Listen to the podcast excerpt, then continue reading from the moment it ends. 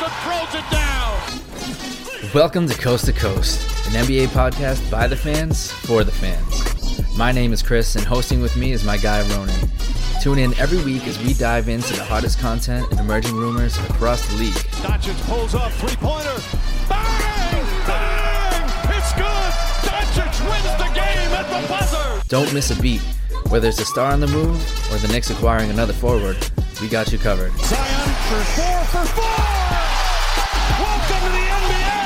The game is constantly evolving, and whether it's by the eye test or advanced stats, we'll give you the analysis you need to take your fandom to the next level. Here's Davis 4-3 in the win. Oh, it's good.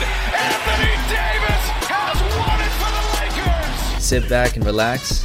Coast to Coast starts now.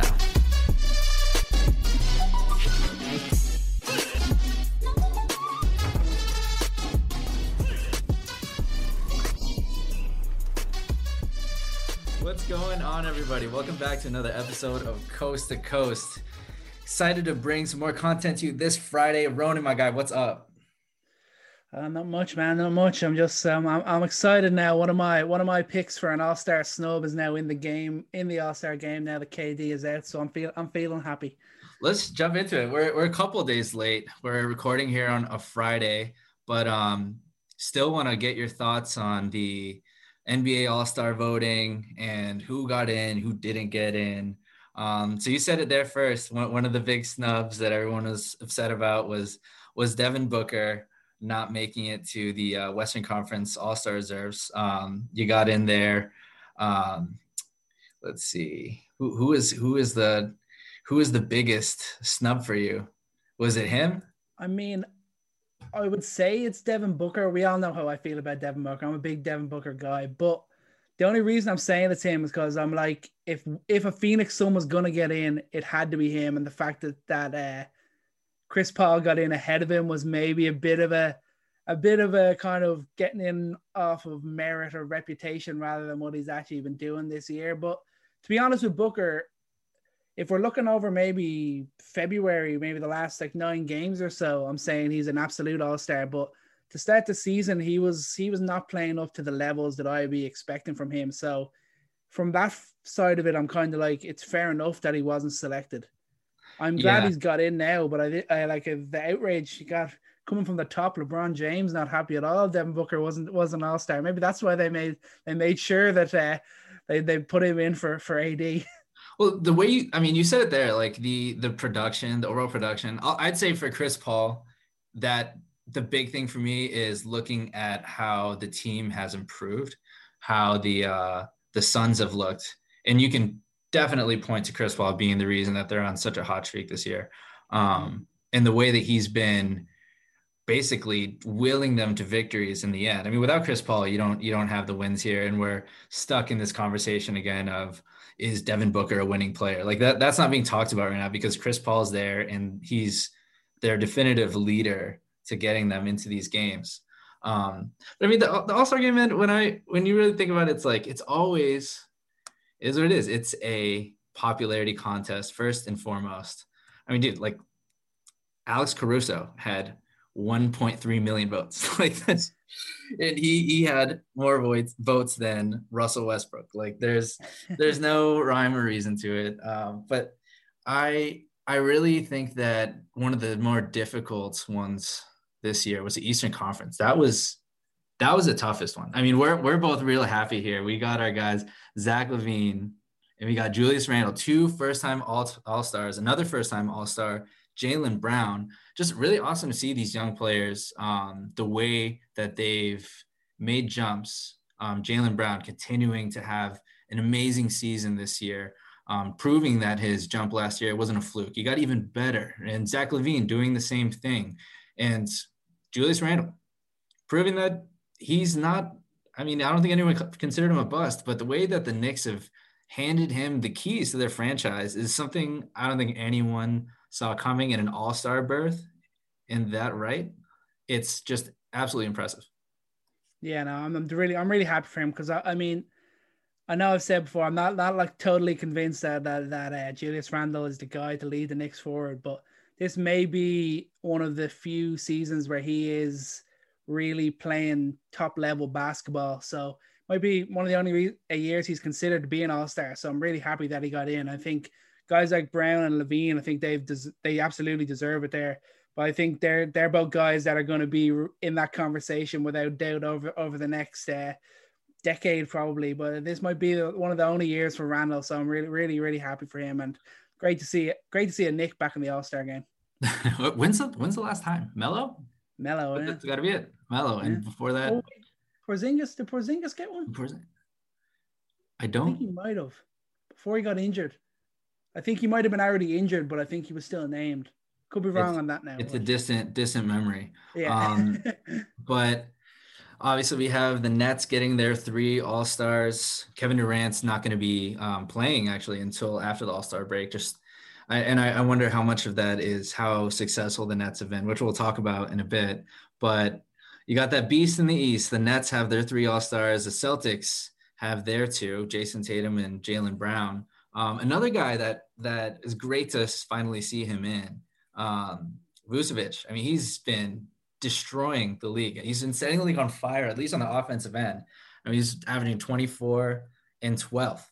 Like he's been doing that all season long. And I think a lot of people were a little upset about the fact that Sabonis got left out, but now he's now he's in. Now that Durant's not going to be playing in the game, but I mean, credit to to both those guys. I mean, that Vucevic is having a career year on the offensive end. On unfortunately, it's the Magic who are looking like they're not really going to make another push this year.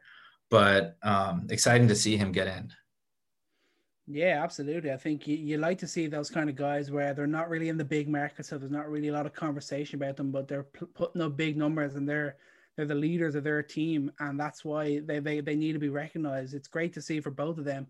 I think Sabonis has been a guy we've been really excited about all year because he's doing great things there down down in uh, in Indiana. He's averaging around 22, 12, and six, shooting over 50%. He's even got a solid around about 35% from from three, which is solid enough for, for a player of his of his style. So I think I'm I'm really happy that he's able to get into the game now, and I think he he absolutely deserve it because you don't really pay too much attention to what the Pacers are doing, but they're always they're always just having staying that solid that solid uh, stance in, in the Eastern Conference, and Sabonis has been their leader. So, any any snubs here? Do you think uh, Trae Young is that a snub? It's it's so tough to say. I mean, like stats wise, when are we ever going to see a guy that's averaging 27 and just below 10 assists a game not make an all-star team? Like it is it is pretty crazy, but I guess it you you take in team record the, the kind of the disappointments that that Atlanta has been almost this year. Obviously, they've had a lot of injury troubles, but I think people were expecting a lot more. But at the same time, I'm like, Trae Young is a guy that you'd like in the All Star game because he's kind of a fun guy. He can pull off great shots and great plays as we saw against Boston the other night, that little off the back pass uh, to get yeah, the you're not going to get that. I wanted to see a couple Olays, a couple nutmegs in the game, but uh, you you mentioned the scoring, but I'm not going to let you mention the scoring without you talking about his efficiency. He's not been good this year. Mm. He's he's not been very efficient, and the fact is that his scoring hasn't helped his team win. His team's been largely a disappointment. And, you know, I wonder how much of this has come down to style of play as well. Like everyone got on, on James Harden about fouling and everything. And, and it almost feels like um, Trae Young, that it's been taken to a whole other level, which is really, know, it's, it's interesting to me. Like he's become almost like a villain in the league because of how often he's seeking fouls. Um, and sometimes it's just drives you crazy when you watch a whole Hawks game and how often is he uh, waiting for the defender off the screen and he's just he's throwing his body into guys. He's he's twerking on guys from the top of the key and it's it's not basketball. I think a lot of people are are really focusing in on that and I think that's I think taking a hit to his his reputation, not just amongst fans, but even amongst players. Even it, must have been a sad moment for him. Um, I don't, I don't know why this made me think of it, but I, I don't know if you had seen that uh, that Elon Musk interview where he was talking about how um, God, th- this makes me feel uh, stupid for not remembering his name, but the guy who walked on the moon. the guy who walked on the moon. What was his name? Are we talking Neil Armstrong? No, the other one. Buzz. the other guy. Buzz Uh, Aldrin. Yeah, yeah, yeah, yeah, yeah. Yeah, sure. I probably you're probably right. You probably that. But so th- this is just reminding me. He had an interview about um how, but oh, Buzz Aldrin hated the idea of SpaceX and like, and Elon Musk was like that was my mentor that hurt a lot, and he was like about to cry in this this interview. This like super genius, like amazing guy, and Trae Young. Steve Nash had comments about how Trae Young was seeking fouls and now that's not basketball and that must have hurt a lot to see the guy that he's emulated his game off of uh, calling him out for some some cheap basketball. And Trae came out and said well if i i modeled my game after him and if he thinks that that's fouling that's what he did in his career. It's it's kind of true. Like that's uh it's what he does. It's he uses his small think- stature to Yeah, I- think he's demand- smart in that way though, because I think he has to find ways to make his size an advantage, and I think that i- that is one way to do it. I think it's kind of like a second coming, as you kind of compared it to the way Harden did it as well, and that's what people always hate even more. The second coming is always a whole lot worse than the first, and um, I think I think it's smart for him, and and if he can be a little bit more efficient and can start impacting more wins for his team. Even if he's still looking for the fouls and that, I think he it, he will become less of a villain and people will pay less attention to it when it's impacting wins and when he's putting up big efficient numbers, which he is capable of.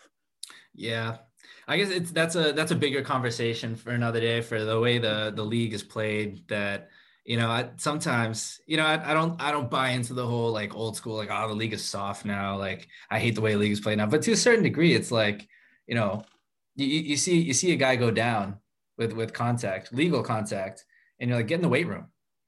So the Trae Trae Young falling all over the place. Get in the weight room. Like uh, you see Zach LaVine getting getting hit all game long, and he gets penalized for not flopping. He doesn't he doesn't flop when he goes to the rim. He just gets right to the cup. And guys who don't flop, they don't get the benefit of that. But I don't know. I have a little more respect for that. But moving on, I don't want to talk about Trae Young flopping. That's that's not what we're here to talk about.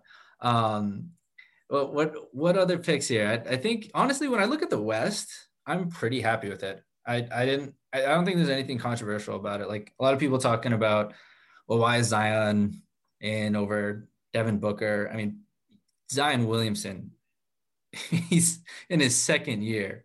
He's just an absolute force. I mean, this guy is is the sole reason for any measure of success the Pelicans have had, and the way that he's scoring the ball. We talked about it last week. The efficiency he's scoring it with, and just the pure will he has, and the playmaking that he's been doing recently too. Like it, it's undeniable that this guy is a bona fide All Star. Definitely deserved to be in there. I think. Yeah, I think absolutely. I think uh, a couple of guys that missed out. I'm looking kind of maybe uh, Shai Gilgeous-Alexander, Brandon Ingram. Like they're guys that I think I would have liked to see, and they probably would have deserved the spot. But I don't think I would say they deserve to be in over anyone that did get named. That's that's sort of way I'd be looking at it. Like they're both having great years, and ho- hopefully, maybe not get, getting the All Star snub can inspire them to do even better. And uh, that's that's the way they got to look at it. When you when you're knocked down, you gotta you got to find a way to get back up and make sure that you are you're a first ballot uh, All Star next season. Yeah, like like Lillard. Lillard was a a reserve, and people were just losing their minds over him not getting it over Doncic. Um, and we got to remember the the international vote counts. Doncic is just an international star. Um, so Damian Lillard being the king of chips on their shoulders. I mean, he's got to be like just putting that putting that away. Like I wasn't an all star starter. It's Dame time. I think they, they, they exaggerate way too much. They kind of just forget that as much as the Mavs have struggled, Luka is still putting up ridiculous numbers, just like Lillard is doing. So I think it's really it's like half of one, half doesn't the other. I think like both of these guys are doing great things, and it's kind of just an either or really because they're both having they're both having great individual seasons. In Yeah. terms of in terms of the East, the guy I was looking at is Tobias Harris. I think Yeah. he's had a really he's had a really great year, and I think Who do you put him in over? yeah, that's that's kind of that's kind of the thing. I think it's it's tough. Ben As Simmons. I like Ben Simmons being in there because that's a sign of respect of of the All Star game, kind of respecting defense. Because obviously, I think that's Yeah. kind of True. more exciting than his than Ben Simmons' offense. So I, I think is a good thing. But Tobias Harris is having a great year, and I would have liked to to see, to have seen it recognized. Interesting comparison would be Jayson Tatum or Tobias Harris. Celtics fans, don't kill me. Don't kill me. I I think right now, the way the season's gone, you compare their their uh, their play, and albeit Jayson Tatum is doing it with a with without a MVP candidate center, so maybe there, there's your argument there. Um, but just the the efficiency and moreover the defense. Tobias Harris has brought it on defense more than Jayson Tatum has. I mean, Jayson Tatum's definitely made strides this year, but I mean, Tobias Harris is is a guy you got thrown on on AD. He's he's been defending uh, the best players on the other team for many stretches. Um, but I, I I think the, the East is fair, but that's that's a tough one. Tobias Harris definitely was having a really good year, and and it's tough to see guys like that who are so successful, but I think are almost like team first guys. Guys like Mike Conley. Conley missed his his uh, his chances when he was in um, on the Grizzlies.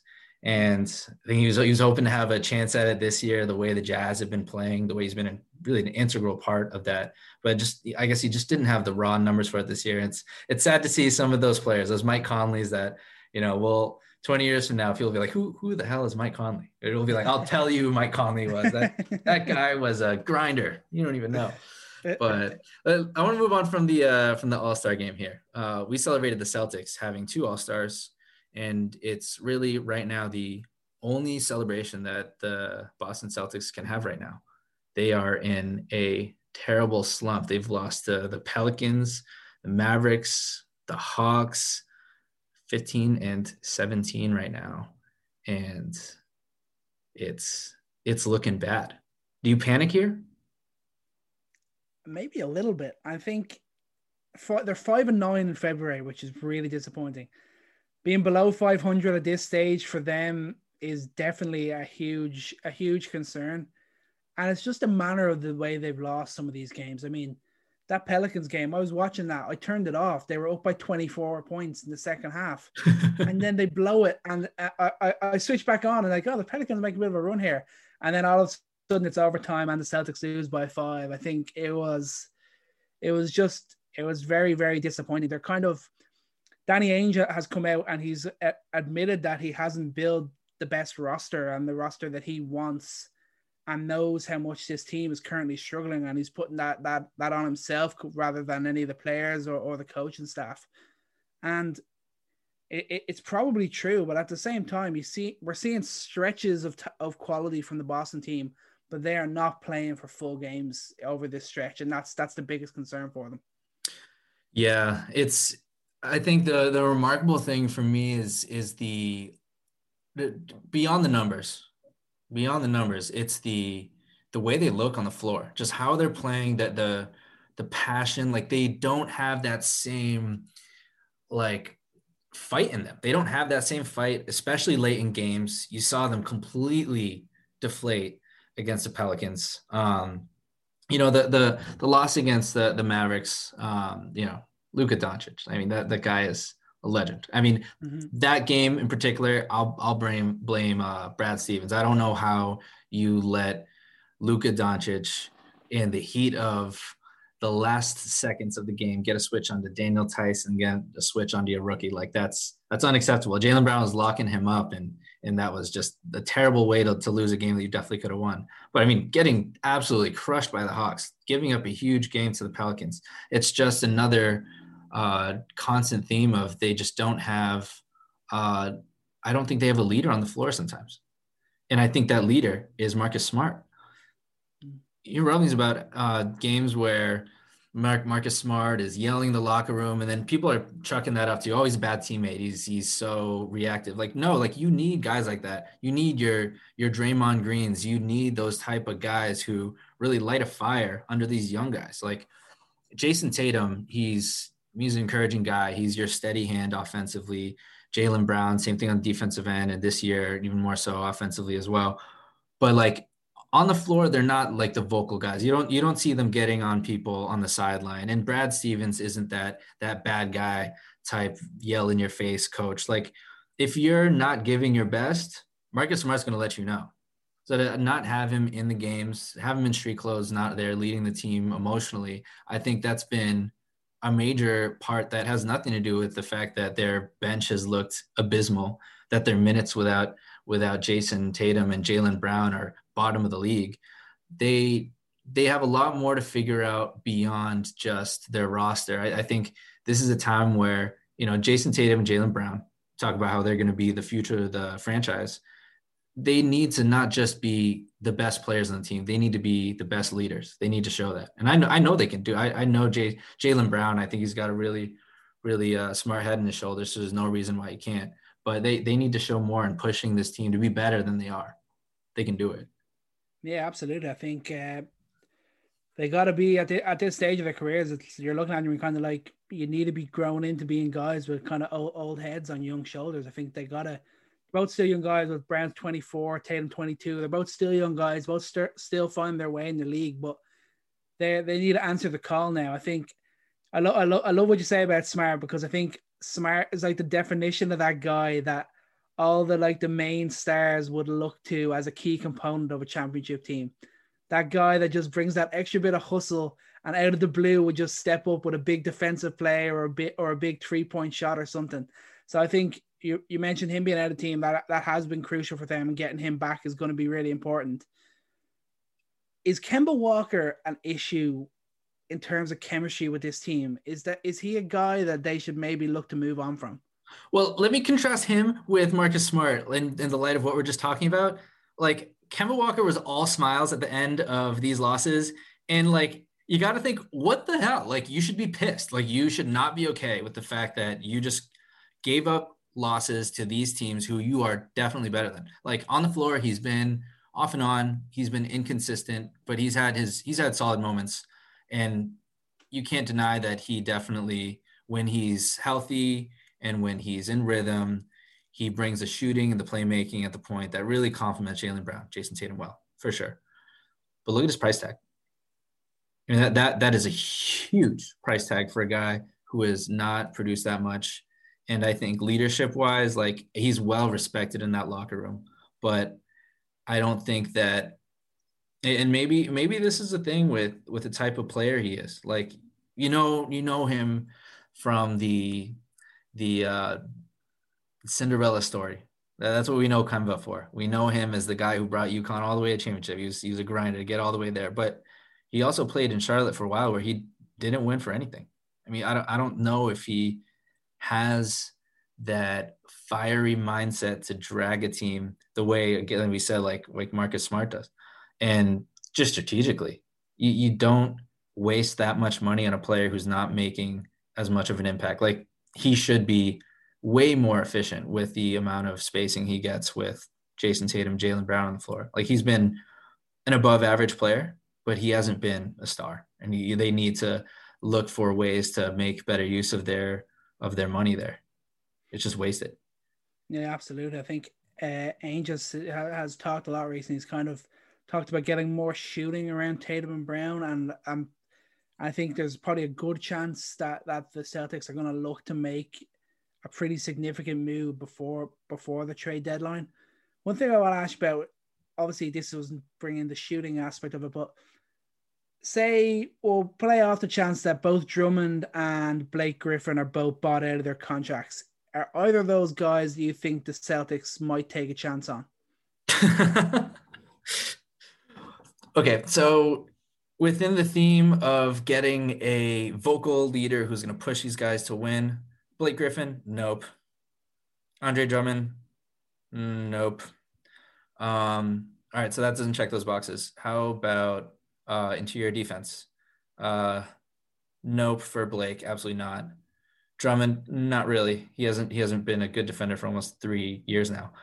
Um, I mean, he brings a rebounding, but you already got that in Tristan Thompson. Uh, Blake, what what what does Blake Griffin bring to the Celtics right now? I have no idea. But say say he's playing possum and he's just fake. He's not really that hurt. He just wants to get bought out. Yeah, and think... and you have Blake Griffin from last year in this made up scenario. Even that, what does he bring to this team? Very little, but at the same time, Blake Griffin is the kind of guy that you could absolutely see stealing a living at one of these sort of teams. Like money wise, I get that. Money wise, and just the fact that he can, he could, he just has this. He'll be able to convince these teams that he can provide something and then do absolutely nothing for them. I, am done. I think he's done. He's made his money in this league. He's never he's never going to see anything north of 15 million. If he if he makes a 15, if he gets bought out and signs for the minimum somewhere, which actually this is an interesting thing uh, for some of these buyout guys. I, I think I think Drummond is worth more than I'd, I'd say his, his going rate would be 20 or less but if he if he gets bought out, if Blake gets bought out and they sign for a mid-level or a minimum for another team for a year, that's going to bottom out their value. And they, it's it's going to be interesting to see how how what teams end up getting them because if they want to go to a contender, they're going to have to sign for the minimum, and then after that, they're going to be everyone's going to be like, well, you just signed for three mil, like what you're worth, like what five? I'll double that, and that's it. They're not going to make a whole lot of money after that. But I mean, back back to the Celtics. I mean, I think that they can maybe be making a move for the guy we talked about last week, John Collins. John Collins has to be in the mix for them. I think that he's shown a lot more defensively this year where I'm not as concerned about adding a defensive liability in the front court. At least you're having a neutral to maybe somewhat positive. He's shown that he can be a more switchable defender.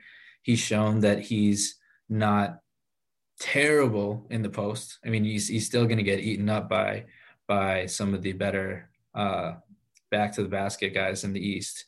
Um, but I think if if you get a guy like John Collins, you get shooting that you haven't had. Theis hasn't been as good from three this year. I think he's had amazing stretch last year, but you know he, he's not. Theis isn't the guy that you want to be hoping is your sole uh, big stretch guy. Like he's he's not going to be consistent over the course of the year. If, if you can get John Collins to be that and be a consistent roller, like they haven't had a guy who can roll to the rim. You've been hoping that Williams is going to be that, but I think Collins will give that consistently. He was the fourth best uh, pick and roll big last year in the league.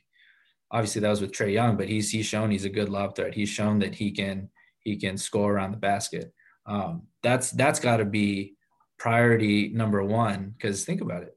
You get him he helps you now but he's also a guy that they can build with. Yeah definitely. I think um in terms of what you'd have to give up for him i think the hawks are mainly looking for a first round draft pick. But you think looking at the celtics that they might try and and get a bit more out of them? I think at this point the the Celtics would be happy to give up a first round pick for a guy like Collins. They they'd be happy to do so. Uh, that's that's I don't think that's even a question.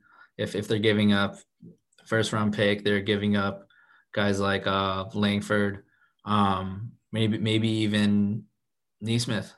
I, I think they, they want Nesmith to to be successful in that rotation, but um, I think one guy that they will sneakily not want to get rid of is Pritchard that that that kid is, is someone that I, I think he's going to be a future uh, rotation piece in a, in a championship team in Boston. But if if they're just giving up um, Nesmith, Langford, a couple couple picks, I, I think that's that's a fine return for a borderline All Star, a guy with a lot of potential left, and someone who strategically fits what you're trying to do.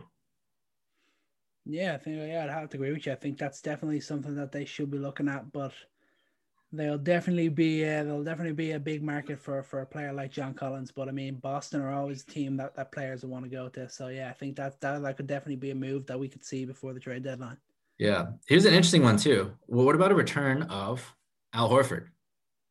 They have that trade exception. I, I am not. This isn't really a seller's market. I, I don't think they're they got that the biggest uh, trade exception in league history, the $28 million for Gordon Hayward. I don't think they're going to be able to use that to sign like some or trade for someone crazy right now. There's there's not a lot of people in the market, but you get a guy like Al Horford if he's willing to switch back to the five, John Collins at the four, Jayson Tatum at the three, Jaylen Brown at the two, Kemba Walker at the one, that becomes a team that you can argue is going to push back into the uh, Eastern Conference champ, uh, finals.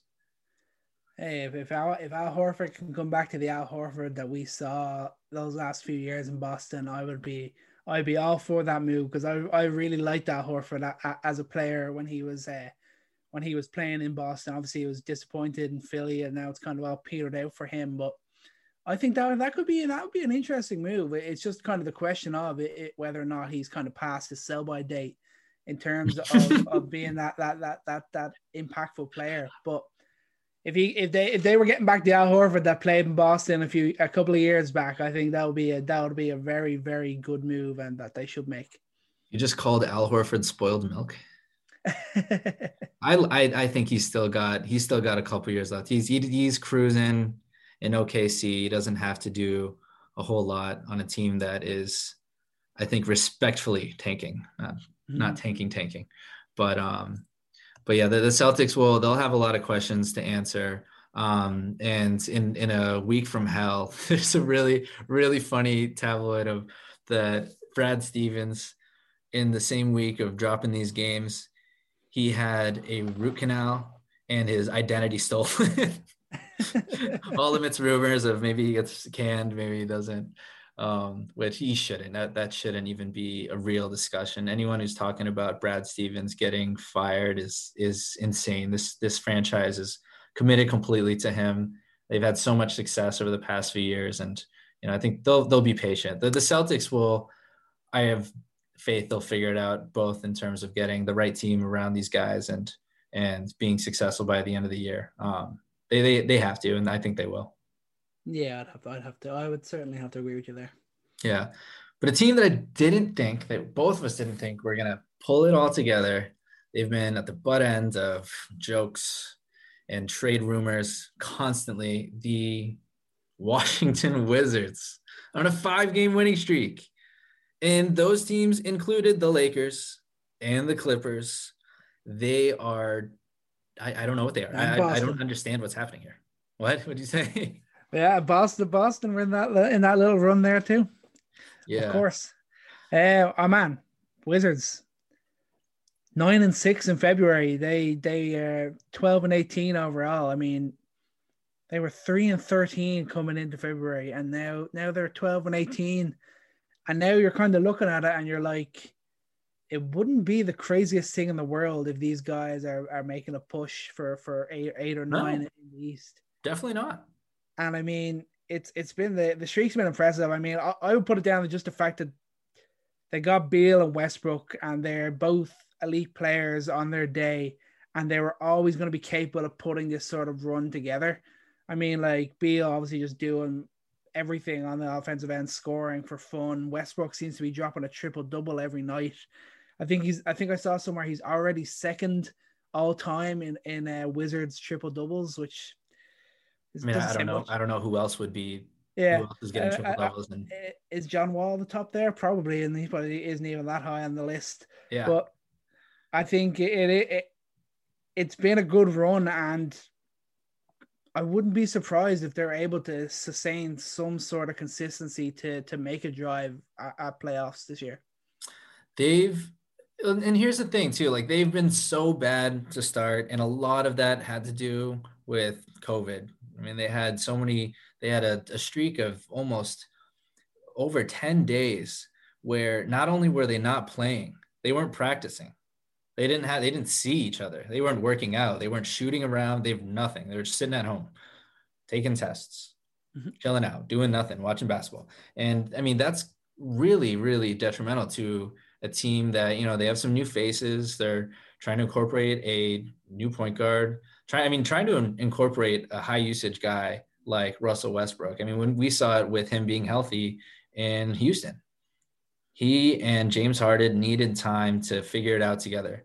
Um, and this could be a flash of them starting to figure it out. This could be a flash of you know Davis Bertans not being the worst shooter in the Eastern Conference when he just got signed for a big contract to be the stretch four. I mean, he's he's finally putting it together. He's shooting 52% from three. and that's really high. He's going to come back to earth, but it's it's a lot better than his sub 30% shooting that was dragging the team. I mean, he's supposed to be the floor spacer, and a lot of things fall apart when you got guys around Bradley Beal who can't shoot. Russell Westbrook's already a liability. Rui Hachimura has not shown signs of shooting the three. He's still at 31%. And uh, Robin Lopez, as cool as his uh, corner threes were in uh, in Chicago and Milwaukee, it's not getting it done for Beal. But now, now just switching it up, like Mo Wagner coming into the starting lineup, he can stretch the floor. Um, Garrison Matthews, a guy that you know I I have no idea who he is. So just to see them throw out new guys out there, just another aspect of the Wizards. But for this team as a whole, they've been playing very well over this stretch. They're at an offensive rating of 113. That would be 10th if it was for the whole season right now. I mean that they're being competitive on the offensive end and their defensive rating 106.4. They're actually playing defense. They can guard more than parked cars right now. 106.4. that would rank second if it was for the full season. Um, but you know, teams go through hot stretches, cold stretches. Is this just a hot stretch, or are they starting to put together the pieces of a team that we honestly predicted that they could be at the beginning of the season? It's still so hard to know. I'm kind of looking at it to see where they're at probably a week or two after the All Star break and then I'll be able to really feel like I can make an honest judgment. At this mm moment, I'm like, they they still have two elite level players in Beal and Westbrook, and that's why they're able to get on this sort of run. And it could just so easily collapse back into the 313 start that they had. But well, I'm I'm putting a metaphorical gun to your head, and you have to decide: Are they going to make the playoffs this year? if you if you had to bet on what you saw the first first part and this little stretch they got here, is this is this enough? Yes, with the play-in tournament and being in the Eastern Conference, I'll say yes. That that's that's exactly it. That's exactly how, how I see it. You know, they're they're gonna be the play-in tournament, and you're gonna have maybe the Hawks, maybe the Heat, probably the Hornets, the Bulls, um, maybe maybe the Knicks. If if the Knicks the Knicks uh, slide. I mean that. I mean it's very arguable that they probably will slide. Um, sorry, I mean I, I can get the Bulls probably will, but you have those two, Bradley Beal and Russell Westbrook, and in one game in two games, I think they can they can make that happen. That that's what it's probably going to come down to, and they should they should be much better. Um, and not just Russell Westbrook, not just Bradley Beal, but we got to give some love to to Rui Hachimura, who really went under the radar uh, last year. Um, he's a young player. He's my guy. He's the first uh, Japanese uh, basketball player in uh, in the league ever. But he's not just been really solid from uh, from the field. I mean, he's always been a very very good, arguably elite mid range shooter. But defensively, he's really getting it done. I mean, they were putting him on Kawhi and Paul George. They're putting him on LeBron, and you know his size and his switchability. When you start to think about what he could do on the defensive end, and if he can start to put it together on his three point shooting, which I mean his his free throw shooting, he's at eighty percent right now, and he's starting to take more threes. You know that he can shoot the two, and he does it with a lot of deft touch he can do it off the dribble. He can do it coming off screens. So really just expanding his range and seeing how he can be a multifaceted defender, defending I mean, even one through five in today's positionless uh, basketball. Um, I'm really intrigued with, you know, maybe there's a ceiling to this guy that we weren't really paying attention to before. Yeah, I think that's very that's very fair, and I think he he's been been one of the surprise packages over over this run for, for the Wizards. And the big the biggest thing is we've seen it over the last decade. Guys have found the ability to develop the three point shot. I think it's something maybe gets too, almost too much focus, but it is an important aspect. And especially if you're a player with size and you are capable of being slotted in around guys at the moment like Westbrook and Beal, and you're a big guy that can can stretch the floor and can make a three ball, you are gonna be wanted by a lot of teams in this league, and you're going to be wanted by teams that are competing at the highest level, and that's that's huge for a guy like Hachimura. And I think if he can develop that outside shot and he keeps developing the skills he already has, he there's definitely a, a high ceiling for this guy, and he and he can definitely uh, make, make a burst uh, into a, a perennial all star even. It's it's really interesting to see his game because it, it feels a lot to me. Um, you know, he he got some uh Kawhi comparisons in terms of his you know his wingspan, his size. He's a 6'8", 230 long defender who can shoot the mid range. And same thing with Patrick Williams on the on the Bulls, rookie rookie for the Bulls. The way that he's had that same sort of comparison, the, his body, how he plays on the defensive end, how he can switch onto bigger wings and power forwards, and it's it's cool to see that this archetype starting to to form on on a couple of these young teams. If if they can be that kind of Kawhi player, they're under the radar, but they get it done on both ends of the floor. And for Kawhi Leonard, I mean, he had a pretty quiet campaign to making his way to a finals MVP status, to an all-star status. It was it was quietly quietly built how he became that guy because he was an elite defender. Everyone was like, all right, he's the elite there.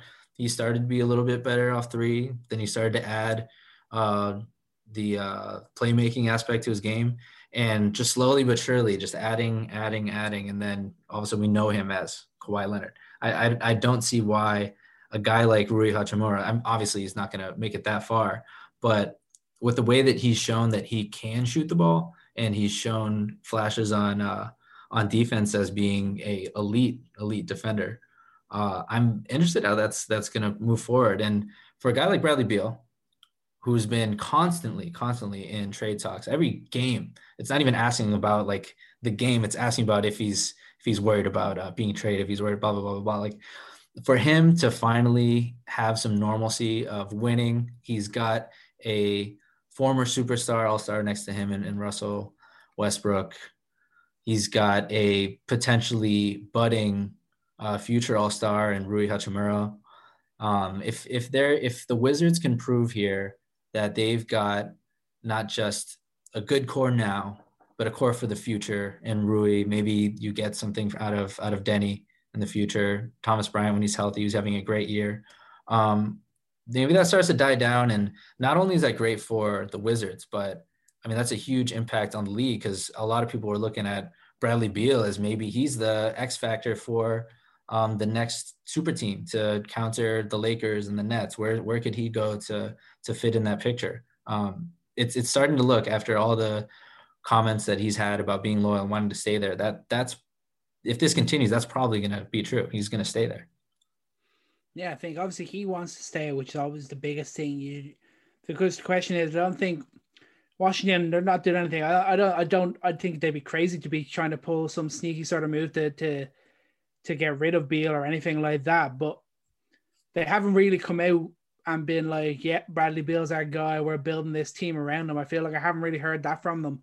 So it still wouldn't be crazy if they got the right offer and they considered blowing up this mm. whole thing and, and starting over with a, a rake of picks and maybe a couple of young stars and they get get a similar sort of bundle for for Russell Westbrook. So you still don't know, but you'd love for the fact that Bradley Beal has said he wants to remain loyal. He was a bit disappointed. I think he was looking forward to running it back with John Wall, and now I think he's loving playing with with Rus- Russell Westbrook.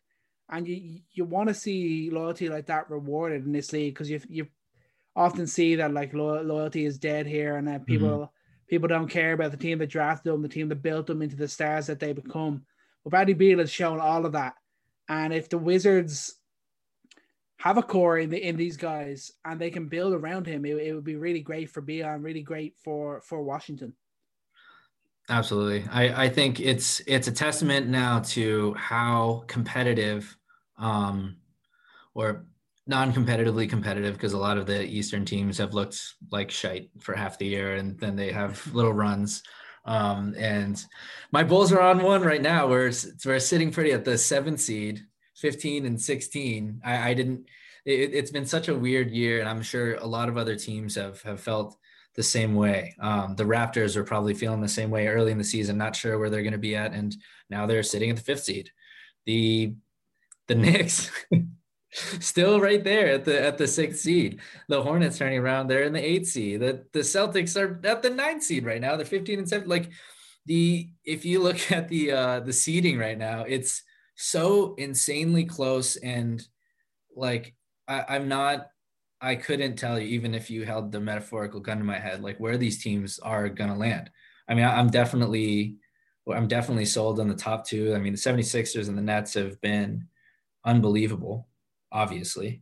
They're going to stay one and two. I mean, the Bucks have been not as great as as you'd want them to be statistically, but they're still going to produce. They're they're really, I mean, a cut above the rest. I think it's those three, and then I'm not sure where the rest land. The Celtics should be there at four, but it's I don't I have no idea. I've, I have no idea. And the Heat, I mean, the Heat have come back from the dead. They're they're in tenth, but you know they're basically half a game behind being like the sixth seed right now. Uh, no, it's not. I think I definitely agree with you. I think Philly, Brooklyn, and Milwaukee, they're the top three. I think they're set. But for for the other five places in the Eastern Conference, you could make an argument for basically every team other than Detroit at having a shot at the playoffs this year, which is just it's just nuts to be honest. I mean, like Cleveland are sitting in 14th at the moment, and they're just four games back. Uh, I'm, I'm, I'm counting them out. I'm, you can count them out, but on, on, paper, they're in 14. Paper, they're, yeah, they're, they're, they're, they're dead. Four, they're 4 they're, games back from the fifth seed, which is which is mad. they're dead in a in a in a marathon. In a marathon, they were the guy who who trained for a week and sprinted for the first mile, and they're dead. They're they're they're crawling to the finish line. They they you know, but I think for hey, back back to back wins, back to back wins for Cleveland. Sexland Sexland is stepping up. Uh, I I think what what's really interesting is is they're they're missing the guy we, we talked about. They're they're missing their very important big in uh, Larry Nance. He's he's been huge to their success on both ends of the floor. Maybe if he comes back, that's that'll that'll be the uh, injection of competent two way play that'll help them out. But I think in a year like this, Cavs unfortunately are probably going to get their hands on a nice pick. And same they thing with the Pistons. um, the Magic though, they're they're I, I don't see a path for them right now, especially with their health. Aaron Gordon's out now, not having Isaac, not having Fultz. Um, hmm they're they're gonna they're gonna be an interesting point for that. We we didn't plan to talk about them at all, but just just thinking about their their trajectory and their past. Um, we've been talking for the past few weeks about team building and stuff, but it, it's going to be interesting that they're going to be another point where they've accumulated talent, hasn't turned out into anything, and they've already been pretty impatient before and sending off players. And in a market where a lot of teams are looking to buy, you wonder if they might sell on a couple of guys like Vucevic, like Aaron Gordon. Who knows if they they might be willing to part with guys in the context of not even being competitive in a year where everyone's competitive.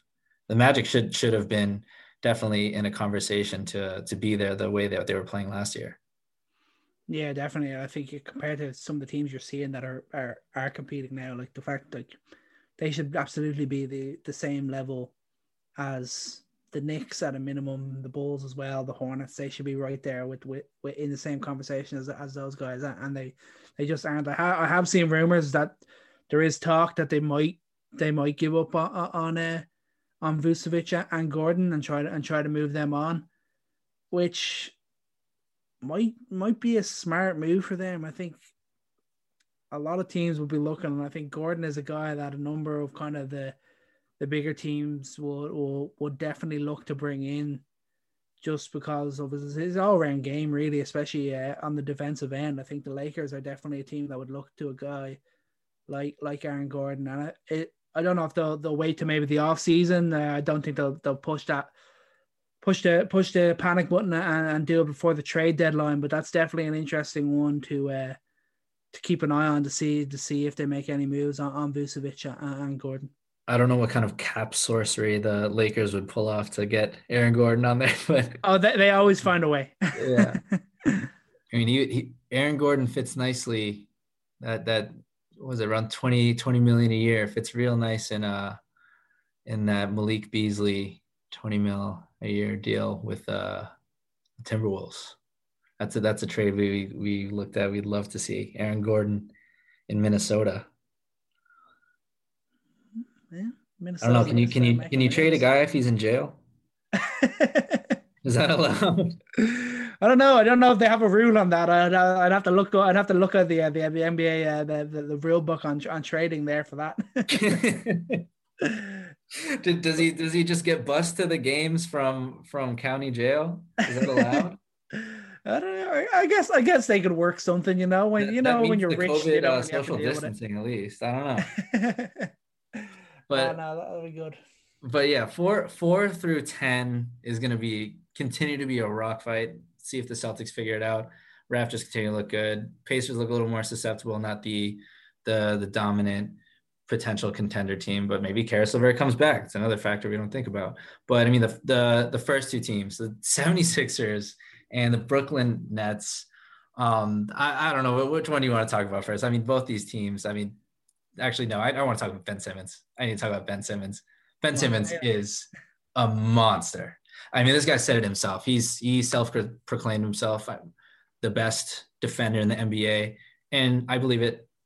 I believe it. I'd I'd vote. He has my uh, defensive player of the year vote, even though yeah, give give all the the impact metrics to Rudy Gobert. It's true, but that aside, there, there's there's the same the same way that you you look at Kyrie Irving and you see how he handles the ball and he's just a magician.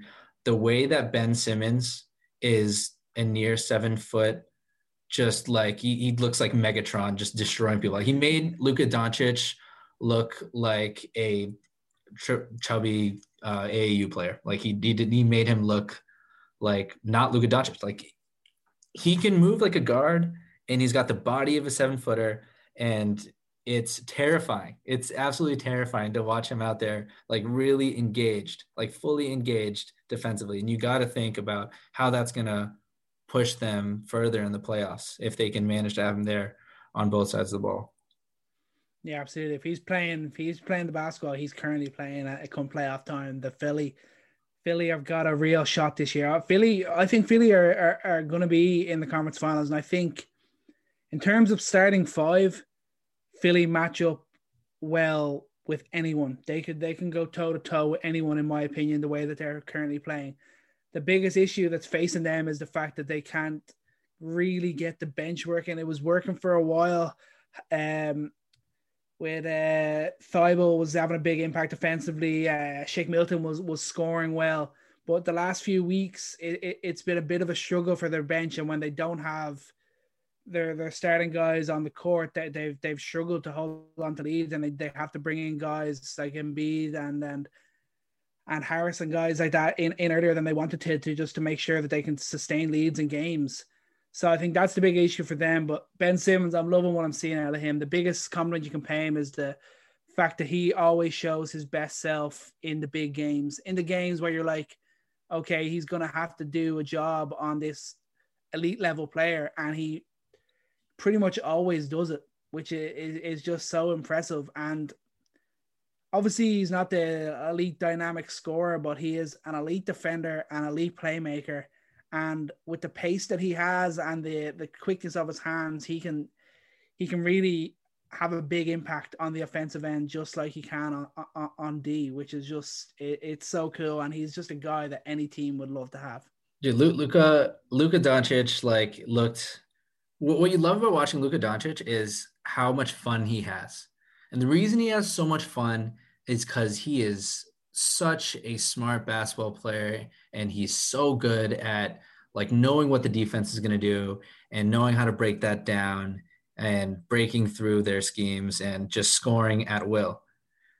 And he did not look like he was having fun that night. He ended the game with seven turnovers, 19 points, which was his uh I think it was only the the fourth time he uh, didn't reach 20 this season.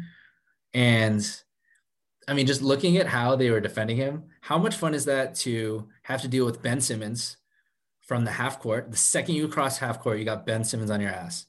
And then the second you try to get a pick, you're getting help from Matisse Thybulle. You have to get through Matisse Thybulle. Okay, so you get past both of them finally. Then Joel Embiid's up in your face in the paint. Like that was just a nightmare scenario for a guy who didn't have any help. Like to, to beat the 76ers, they've shown that on defense, you got to have two star playmakers. You got to have two guys who can create with the ball in their hands because if you don't, they're to crush you. Having Matisse Thybulle out there and, and having him eh, be more proficient offensively so that Doc can actually give him time. I, have said it like, man, that's a lineup with him and Ben Simmons on the floor is absolutely devastating on the defensive end.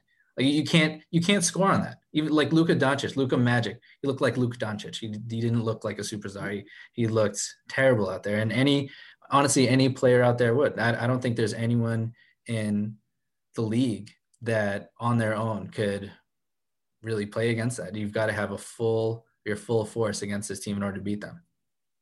Yeah, absolutely. I think they're just they're they're finally showing what we wanted to see from this Philadelphia team for the last two three years, and as we keep saying, let's just see what sort of shape they're in health wise uh, and form wise come playoff time. Yeah, you gotta hope. You gotta hope. It's good to see that Embiid's getting some still still playing games, even though he had a, a few. He's been resting on back to backs, had a few uh, rests. Um, but good good to see him. He's still putting in minutes. Yeah, no, absolutely. And I think obviously we got to talk about the Brooklyn Nets. Our favorite thing to do. We uh, we we just it just has to happen. I think it's very justified this week. Uh, they're on they're on an eight game win streak, and they're basically just showing the power of star power with their with the way they've gone on this run. I think the most interesting thing is this is gonna be really this, this is a, a an outside take here, but Bruce Brown playing the five has just been the most interesting basketball thing this season for me. Like watching a guy who's barely six five. Like the up up in the post, like cutting, cut it, being a rim runner. It's it's been such a testament to I think not just uh positionless basketball, but like the the coaching acumen of of both Steve Nash and Mike D'Antoni. The the way that they've they've made um, small ball work here, and and and we said it like that. The type of guys that they have on this team to make um, micro ball, all right, make, make that work. It's it's been working, and credit to them that not only are they just scoring like crazy at will, they have a top ten defense in efficiency over this uh, over this span here since the tenth, since February 10th. They have top ten defense, and that's not something that I thought they were going to put a stretch together to do, and to do it without their best defender, Kevin Durant, who's without a doubt he's their best defender. That's very very encouraging, and that absolutely tells me that's something that they can sustain um, to be at least an average average defense and turn it up in in the postseason. And to see them be successful against the Lakers and the Clippers, that's that goes without saying. Obviously, you have that asterisk of uh, Anthony Davis not being there, but you know they didn't have Kevin Durant either. Yeah, absolutely. I think the big thing, obviously, this this run came out after that that that surprise defeat to Detroit. I think that was kind of the the slap in the face that this this Nets team needed, just to kind of be like, this is not okay. We've we've got to show our best selves every night. Losing to a team like Detroit is is not not not okay when you've got when you got even no Kevin Durant, which I haven't had for any of these for this stretch. Even when you just have James Harden and Kyrie Irving, you cannot lose to a team like the Detroit Pistons. And I mean, Harden and Kyrie, what, what can we say about them? I mean, both of them averaging 27 points during this stretch. Harden's nearly doing a triple double. He's got nine boards and uh, just under 11 assists. Kyrie's even around five, five, five boards, six assists, shooting 51% from the field. Like the two of these guys together they're just two of the most dynamic scorers we we have seen, and watching them together is just it's just so much fun. And obviously, still giving up around 110 points uh, a game during this stretch, but the fact that they're just so they just have so much power on offense, and that's what we always knew we were going to see out of this team. And the fact that you know that their defense is capable of improving, especially when we get Durant back. They're still first in offensive rating, which is kind of a minimum almost. You are you're kind of saying minimum is top two in offensive rating with the team that they have, and as you said before, they they're still in a position where their defense is going to get better, and the fact that their offense is is clicking, and they're showing what they what we expected. Uh, it, it's things are really starting to look up for Brooklyn, and it's making me more confident in them when we when we look at the them in the postseason. Yeah, and we let's let's do this. We've been focusing on the Eastern Conference this whole time. We focused on how tight it is for the rest, the the other six teams that will make it in the playoffs. Um, I think it's pretty obvious now that we've come down to these two teams here. It's it's the the Nets, the 76ers, maybe the Bucks. The, do I do the Bucks even deserve uh, a spot to talk about beating the Nets? Is that is that even in the realm of discussion? Is that even worth talking about?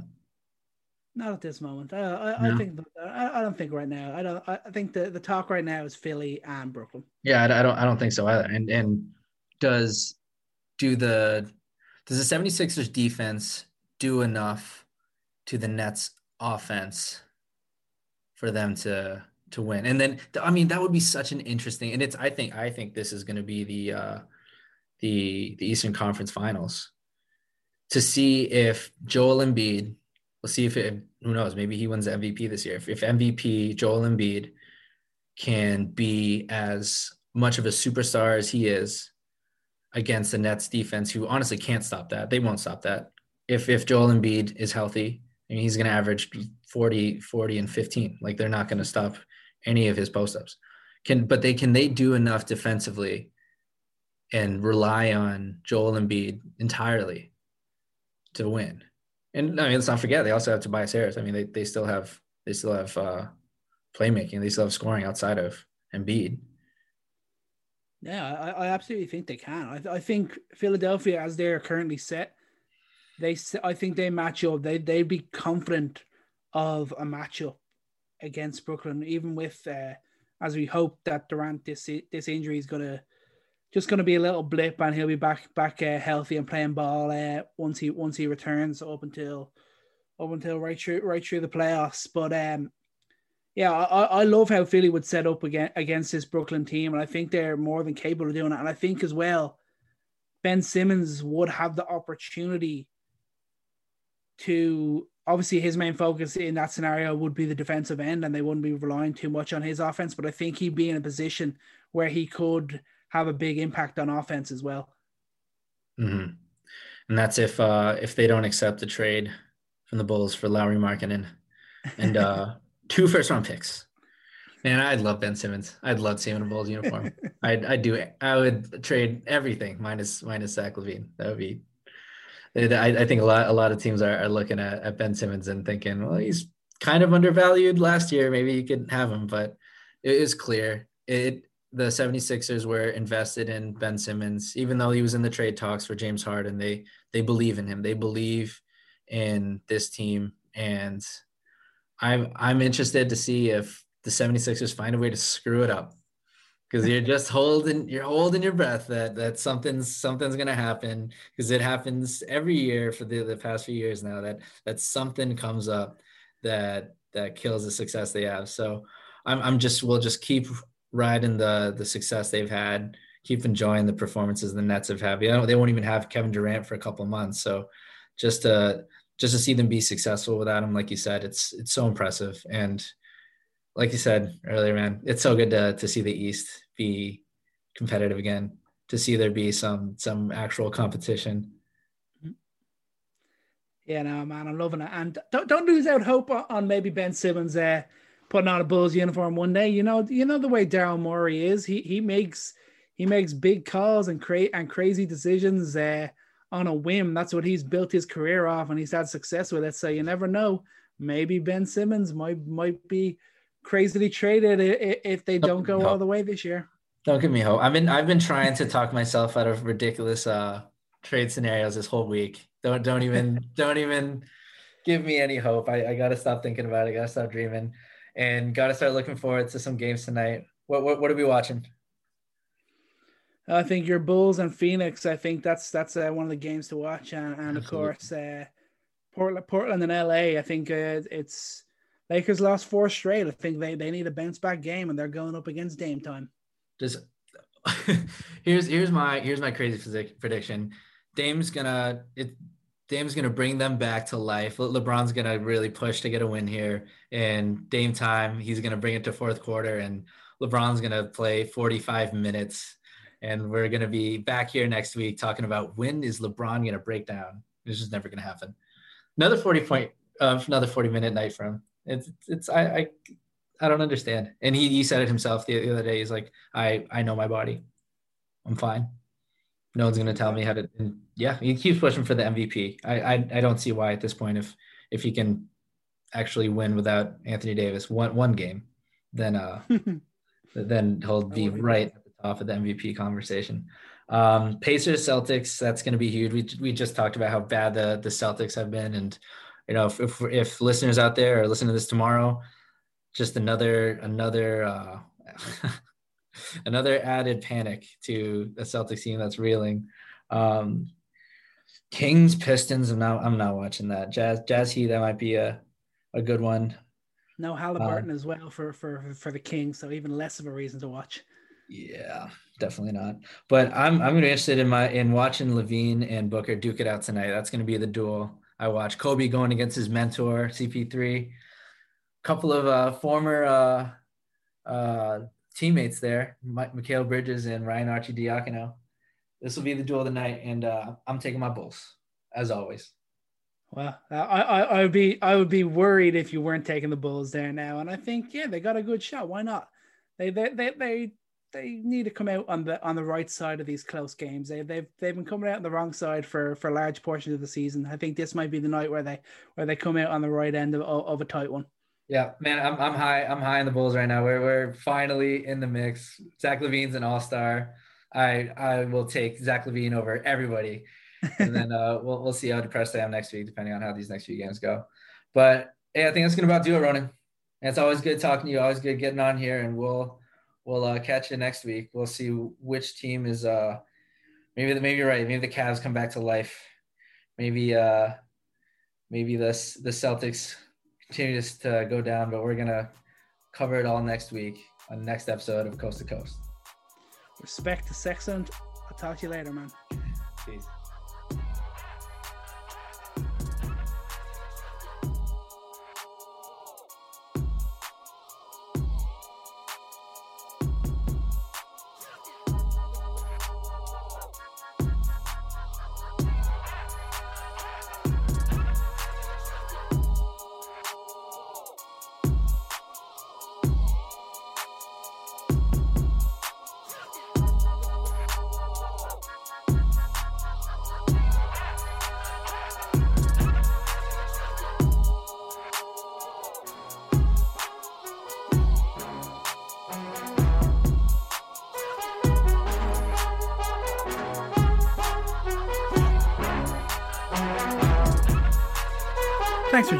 On today's episode of Coast to Coast. Don't forget to hit us up on Instagram and Twitter at Coast to Coast NBA Podcast to hear your takes discussed right here on the show. And remember, take every shot and love every moment.